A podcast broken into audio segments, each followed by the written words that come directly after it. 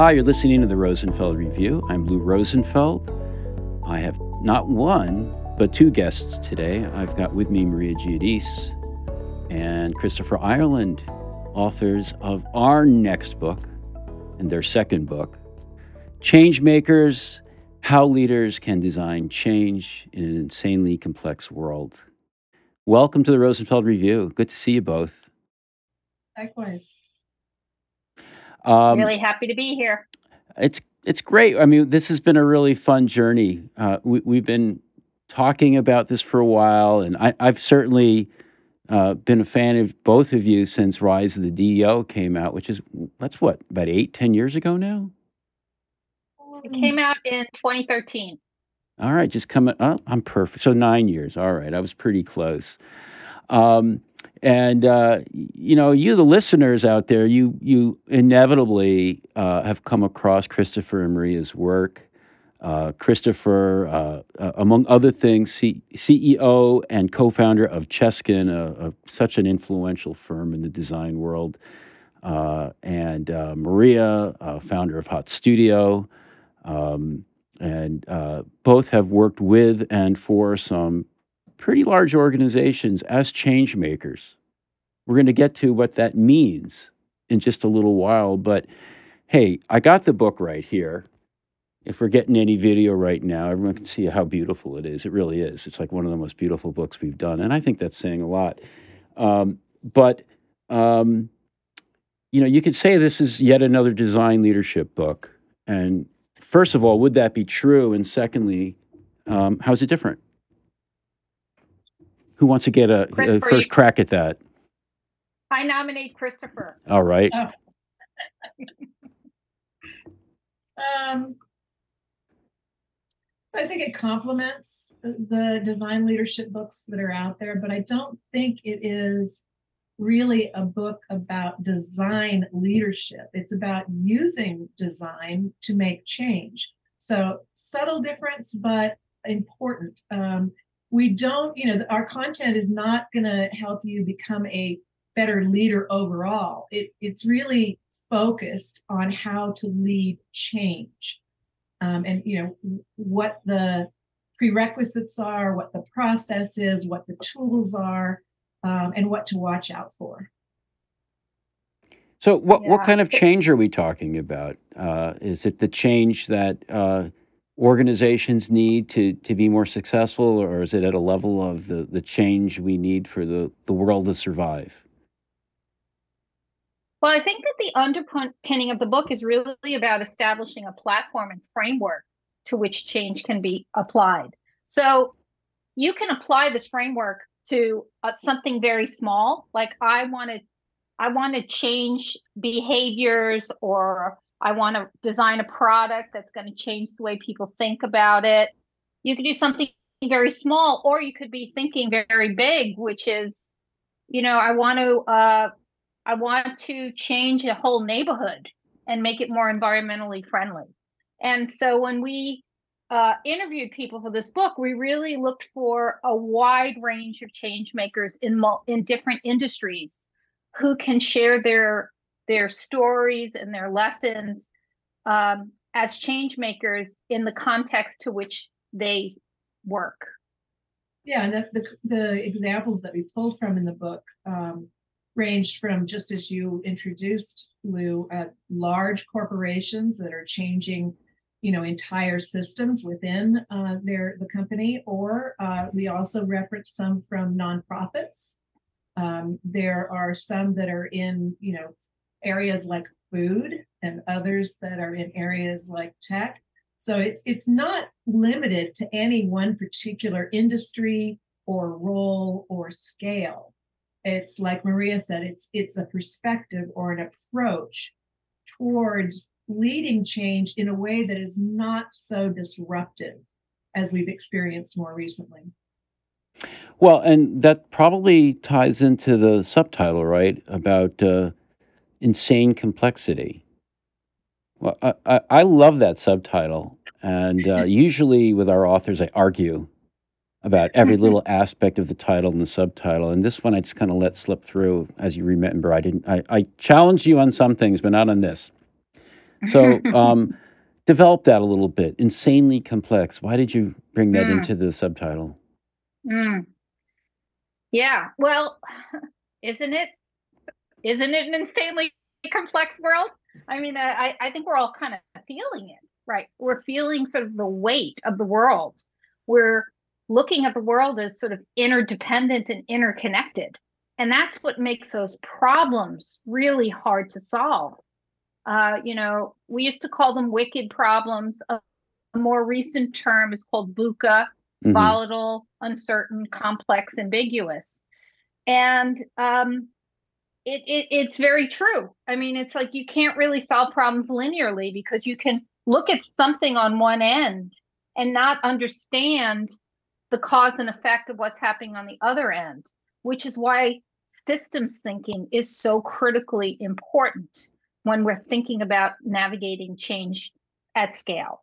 Um, and, and and so and as you know, designers are systems thinkers. So it's just one of the qualities that design brings to the table is this ability to look broadly and look at patterns and understand the context to which you are establishing change. So uh, that's interesting. Oh, go ahead, Christopher. Sorry. I gonna say a second element of that. I mean, Maria uh, mentioned that we're all interconnected, and that you know creates these permutations. But almost um, surprisingly, the other side of that is we're living in a very fragmented world, right? Where there's very hard lines drawn, and people have really dug their heels in about what they will accept and won't accept. So change becomes really difficult because you've got resistors everywhere you go, people who want to fight change just because they either aren't ready for it or they don't trust you or um, they don't see things the same way you see. So that that's what makes it insanely complex. Um, is that Yeah, one-two punch?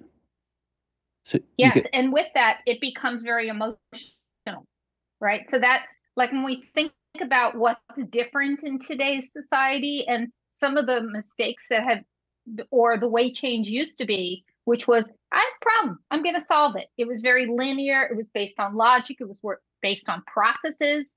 But the changes that we need to see in the world right now are highly emotional. So they're much more people centered than ever before because of the fragmentation, because because of the division. And again, once again, another quality of design is being people centered. Okay, so you're talking about designers having some interesting skills to tackle change, like this this ability to see things in systems. And by the way, our next book is Sheryl Cababa's Systems Thinking for Designers. That's just right behind yours. So good one-two punch. Um, and also, Christopher, you were talking about um, the the sort of disconnects and fragmentation and uh, barriers that I think you know people with often with the kind of skills designers have are good at sort of fording those those gaps of bringing or making connections but that aren't there before. But i got to say there's a lot of designers maybe on the the more junior side that i talk to that are really kind of flummoxed when it comes to this idea of seeing and thinking in systems and so while i agree with you that like they are the right people to be helping here. I, I, I do wonder if you have any guidance for those who don't necessarily see themselves as, as the right kind of people to make this kind of change. Well, I, I, would want to make a bit of a it's kind of a nuanced take on that, in that I don't believe that change makers have to be designers, right? What we're saying is they need to embody the mindset and the approach that works for designers. hmm I'm not a trained designer myself. My I have an MBA. You know, I I just learned by working closely with the design function what its superpowers were. And Maria is the opposite. You know, she's a designer by training, and yet she was the founder and CEO of a very successful business. She learned business by kind of osmosis. So it's the same thing. We're just saying, look, look at what works in the function of design and follow us in that way. And it doesn't have to be, um, you know, you don't have to go back to, to graduate school or go to uh, design school. Uh, you just need to adopt that perspective. Yeah. And you know, in the book we we kind of describe certain tools that people can use to be thinking more systematically. For example, there's a tool called a stakeholder map that designers are pretty much aware of, but a lot of people aren't aware of looking at a stakeholder map, which is map the system to which you are working in, the environment that you're working in. And and then look at it from this bird's eye view and try to understand the behaviors and patterns that this system is in, uh, involved in. Um, and so, you know, I can understand when you could say, "Oh, be a systems thinker," how difficult that could. Be. What does that mean? Because there's certain tools that people can use that can help them look at very, you know, look look at things from a bird's eye view. Well, I think that's great. I'm sorry, Christopher. Go ahead. As a designer, particularly a young designer, you kind of have permission to go beyond your your uh, you know your four walls you you should be out there learning the business you should be learning every part of the business and learning how it works because design crosses all functions if it's done well um, so you really need to understand what's going on and that would be the first thing i'd say to you young designers go figure out how your company works i think that's great advice and i think that the things like the stakeholder map are great tools that you're covering in the book uh, it, it's important. It's important to pull to, to bring those out because I really do think there's there's plenty of designers these days who are afraid to that you know the, the things they do, the small things they do in their jobs, they are starting to realize have these long term effects, and the ripple mm-hmm. effects go on and on and on, and it, has got to be really hard. It's got to be really hard to not yeah. really be equipped with the tools that can help you see beyond the moment in time and space. Um, I want to talk a little bit about some of the change makers um, that you've encountered in, in your careers and that have really inspired the book. We'll do that after the break. We're going to take a quick break. You're all listening to the Rosenfeld Review. Hey, it's Lou. It's mid roll time. What do I have to tell you about this time? Well, you know, we have a lot of conferences on the agenda for 2023. First one is coming up March 27th through 29th. It is the fourth edition of the Advancing Research Conference. It's the conference for people who are not right out of the gate, not so wet behind the ears as, far as being user researchers or user experience researchers. Nope, this is the conference that's really uh, literally advancing the field of research. And I'm really excited because by the time you listen to this, we're going to have our program announced I've been working really hard with Jem Ahmed and Chris Geison, our curators. And it, you know, I'm biased, but every time we do this conference, it gets better and better and better. I can give you a quick preview about what the three themes are going to be. One is going to be research as a transformational force. The second one, researchers as organizational change makers. And we just, uh, you might be listening to this in the middle of the podcast about the Changemakers book uh, that Maria Giudice and uh, Christopher Ireland are writing. And then the third theme, transforming our craft. Um, we just, I wish I could tell you about them all today, but we've got an amazing lineup of speakers. We'll announce it soon. The conference will be virtual March 27 through 29, 2023. And you can get all the details on the rosenfeldmedia.com site. Hope we'll see you there. Welcome back to the Rosenfeld Review. I'm with Christopher Ireland and Maria Giudice talking about change makers. And um, well, that's the title of the book Change Makers How Leaders Can Design Change in an Insanely Complex World. It's coming out in mid January 2023, which is just, oh, about three weeks or so from today. Um, we're talking right before Christmas, 2022. Um, and there's a lot of change in the air, literally. The weather is insane uh, across North America. Uh, but that's not the kind of change we're really talking about here. We're talking about uh, making change in the world and how design can have a role uh, and designers can have a role in change. And I wanted us to get into some stories of change makers, uh, some that you might have covered in the book, some that you might not have. And uh, how about you first, Maria? You have a, a, a, story you want to recount to breathe some uh, color into what it means to make change. Yeah, and I think this is going to help really kind of color sort of the qualities of a change maker as well.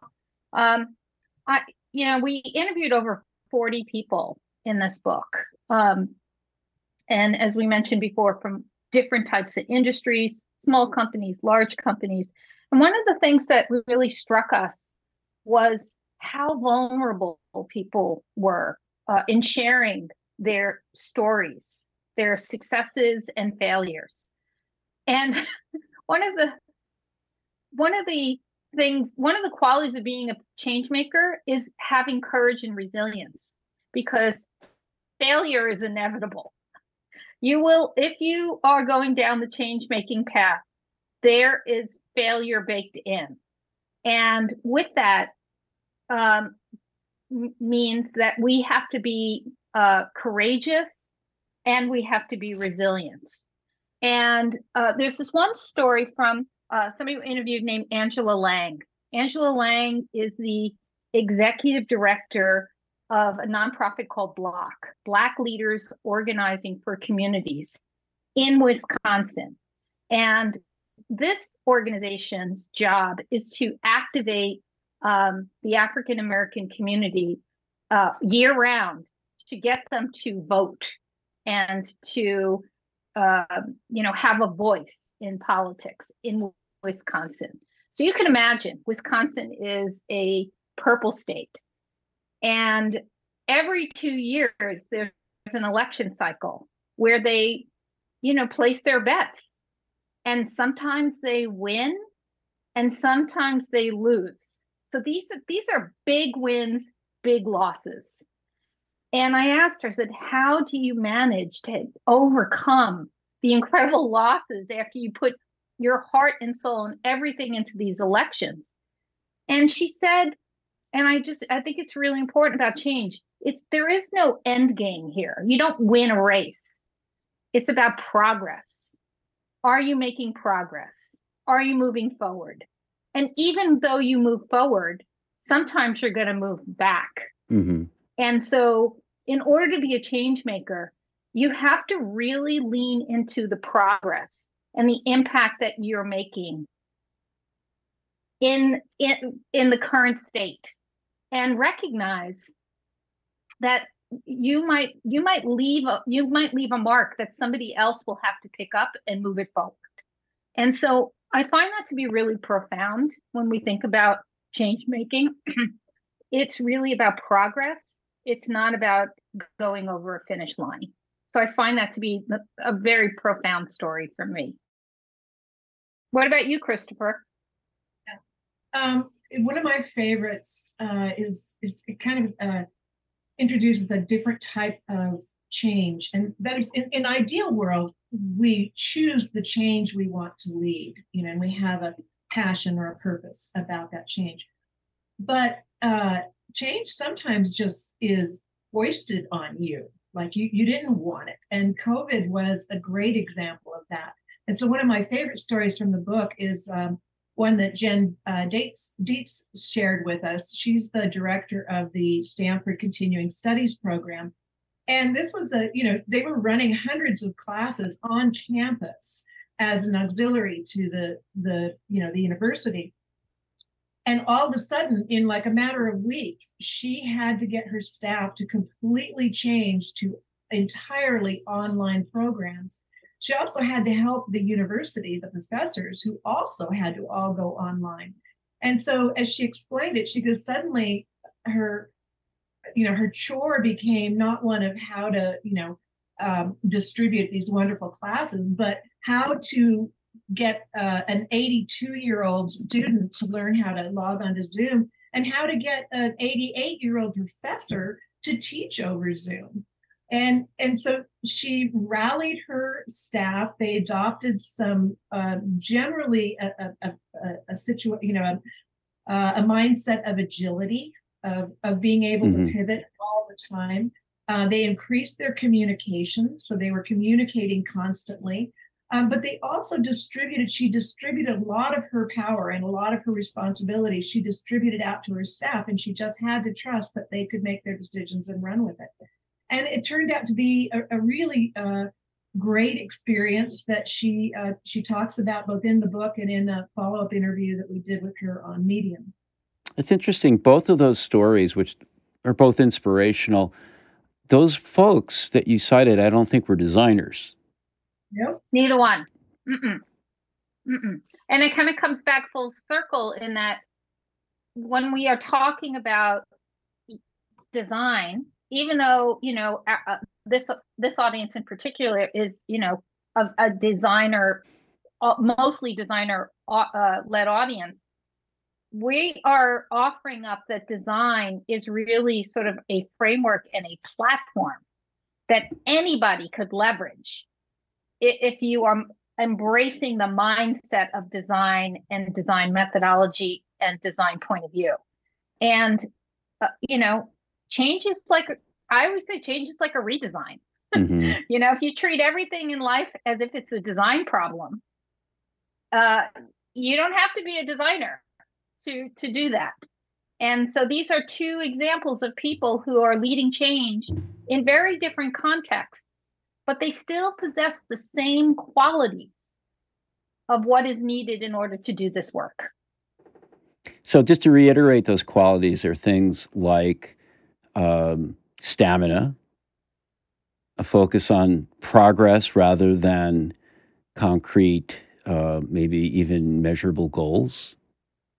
What else would you include in terms of those uh, characteristics? Collaboration, definitely. A real um, respect for its power, respect for its um, for how to do it well, um, the, the ability to share power, when you know to pass off uh, and let someone who's you know like with maria and i we have real definite strengths and weaknesses and i think one of the reasons that we collaborate as well as we do is because you know i know when to stand back and, and let her as we call it she's on top and then she knows how to do the same for me. She she'll stand back and say you take this one.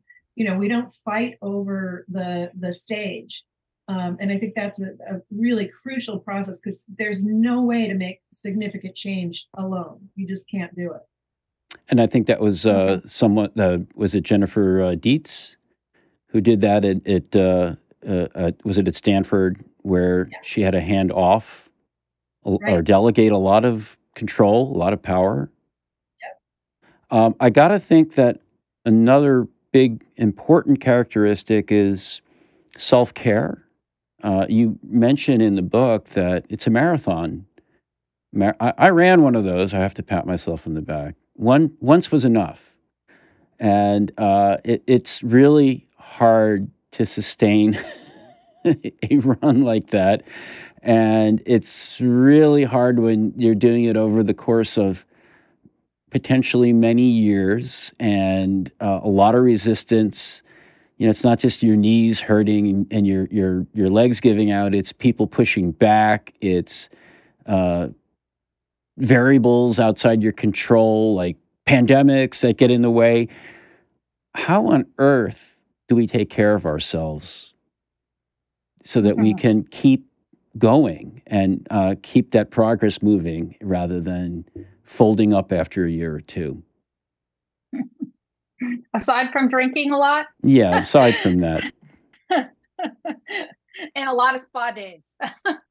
um, yeah, self care is super important because another quality about being a change maker is having passion. You really have to believe in the mission that you're setting out to uh, to take on. And and so that can easily lead to burnout because you are so passionate about wanting to see the change happen. You may not be paying attention to the fact that you're not taking care of yourself. You're taking too many things on at the same time. And uh, you're not ne- necessarily getting good sleep at night because you're thinking about the problem all night long so these are really important things to notice and pay attention to. Obviously prioritization that's one of the one of the lessons in the book is you have to ruthlessly prioritize and and really focus on what's important and also have the courage to to you know to deprioritize things that aren't important that you can't get to. Um, so managing your workload is one way to um, on the step to self-care. But then i think the other one is just managing disappointment. You know it is it's some it is hard when things don't go your way. And you and as christopher mentioned you will get a lot of resistance. Resistance is inevitable. And so how do you handle sort of that bad karma that comes your way around resistance. Um, and uh, another lesson is to stay curious. It's like when you feel like you're getting attacked you need to take a deep breath. I always tell my clients to go outside and touch the earth to get grounded, come back, reset, and try to be curious and not necessarily defensive if that kind of resistance is getting to you. So there's a lot to manage um, when you're doing this work. And yet it's still one of the most rewarding things in the world to do. Yeah, I, I take a little bit different um, approach to it in that I, have always been athletic and I, I really respect the routines of good athletes and I so I see the parallel there. Uh, a good athlete really takes care of their body and their mind, right? That they that that they recognize that that is where their power comes from, and so they're maniacal about it. And I think uh, a lot of us who sit at desks and stare at screens, we forget how important our our fitness and our our mental health is. So I, I spend a lot of time uh, exercising. I I make sure that I don't stay. You know, I have uh, alerts that go off that tell me I've been sitting too long. Um, I make sure that if I, you know, if my brain, if I start uh, getting too aggressive or getting too um, angry, I take a time out. I make sure that I get my chemistry, my body chemistry back under control. And then, uh, you know, I, I make sure I have off days when when I can reset and when I can, you know, just spend if, if it's in a spa, hooray, wonderful. But it might be out running, or it might be skiing, or it might be swimming. Anything that just gets me out of uh, a, a super rational or logical frame of mind. I love it. Um, thank you for sharing those stories. Uh, before we wrap, uh, in uh, Rosenfeld Review tradition, I do have to ask you too what gifts you've brought for our listeners of things or people to take note of. You want to go first, Christopher? Um, sure. In that vein of uh, kind of clearing your brain out and um, thinking about different things, uh, my favorite podcast, other than yours, Lou, is um, The Knowledge Project by Shane Parrish. Uh, he interviews a just really eclectic range of people, and you find yourself learning from boxers, from actors, from uh, you know chefs. It, it's just it's remarkable, and he's one of the best questioners I've ever heard. So I, I it's like a, a, a long, cool drink of water to listen to him. Excellent. Um, I love the idea of uh, just cleansing the mind with a podcast. Uh, uh, that uh, um, I'm not sure this one quite does that, but uh, uh, it's I'll just have to remember the long haul and change and, and progress. Uh, what about you, Maria? one of the things as a designer who you know i've had a long career as a designer and as you mentioned Lou, i've worked with a lot of different clients over the years and designed a lot of products in my time and one of the things i'm deeply passionate about is making sure that the people who are responsible for designing products and services in this world are as diverse as possible that the people who are designing the their products and services are reflecting the diversity of the people that they serve and so, with that, I'm really passionate about programs that support um, providing education to people in underserved communities. Um, and so, one particular nonprofit that I support here locally in California is called Inneract Project. And Inneract Project provides free uh, design education to kids in underserved communities. And in, there are Inneract Projects all over the country. So I just would hope that people support um, support bringing diversity into the design industry and to maybe do some research in your own area to find those those groups that are really helping to even the playing field as it pertains to uh, design as a as an industry in general. Excellent. Those are, are great gifts, very different, but both wonderful. And your book's a gift. In fact, um, I'll make one last plug before we break. I, we, I think we just got this yesterday from uh, Kirkus Reviews, those, those folks who described your book as a quote, visionary roadmap offering insights, design concepts, and guidance to leaders implementing change. Uh, that means um, you've reached your goal as authors. Way to go. Maria, Christopher, lovely to have you on the show. Uh, those of you listening, I hope you will um, take a look at Changemakers. The book is coming out January 17th, 2023. It's on pre order now. Changemakers How Leaders Can Design Change in an Insanely Complex World. We need more of them. And thank you, uh, Maria and Christopher, for helping uh, people get a little closer to achieving that, uh, that ability. Great to have you on. Thank you. Thanks. Hey, it's Lou. Thank you for listening to the latest Rosenfeld Review podcast. I really appreciate it. I would love to hear from you. And if you want to pop me an email, lou at rosenfeldmedia.com, tell me what you thought. Better yet, leave me the hell alone and post a review on your favorite podcast platform. Please feed the algorithm. It really does make a difference. We want to get the word out. If you like the word, give us a hand. And uh, while I'm asking you for favors, don't forget buy books. Support your favorite local independent publisher. We happen to be one, rosenfeldmedia.com. All those great UX books are there. So, thanks again.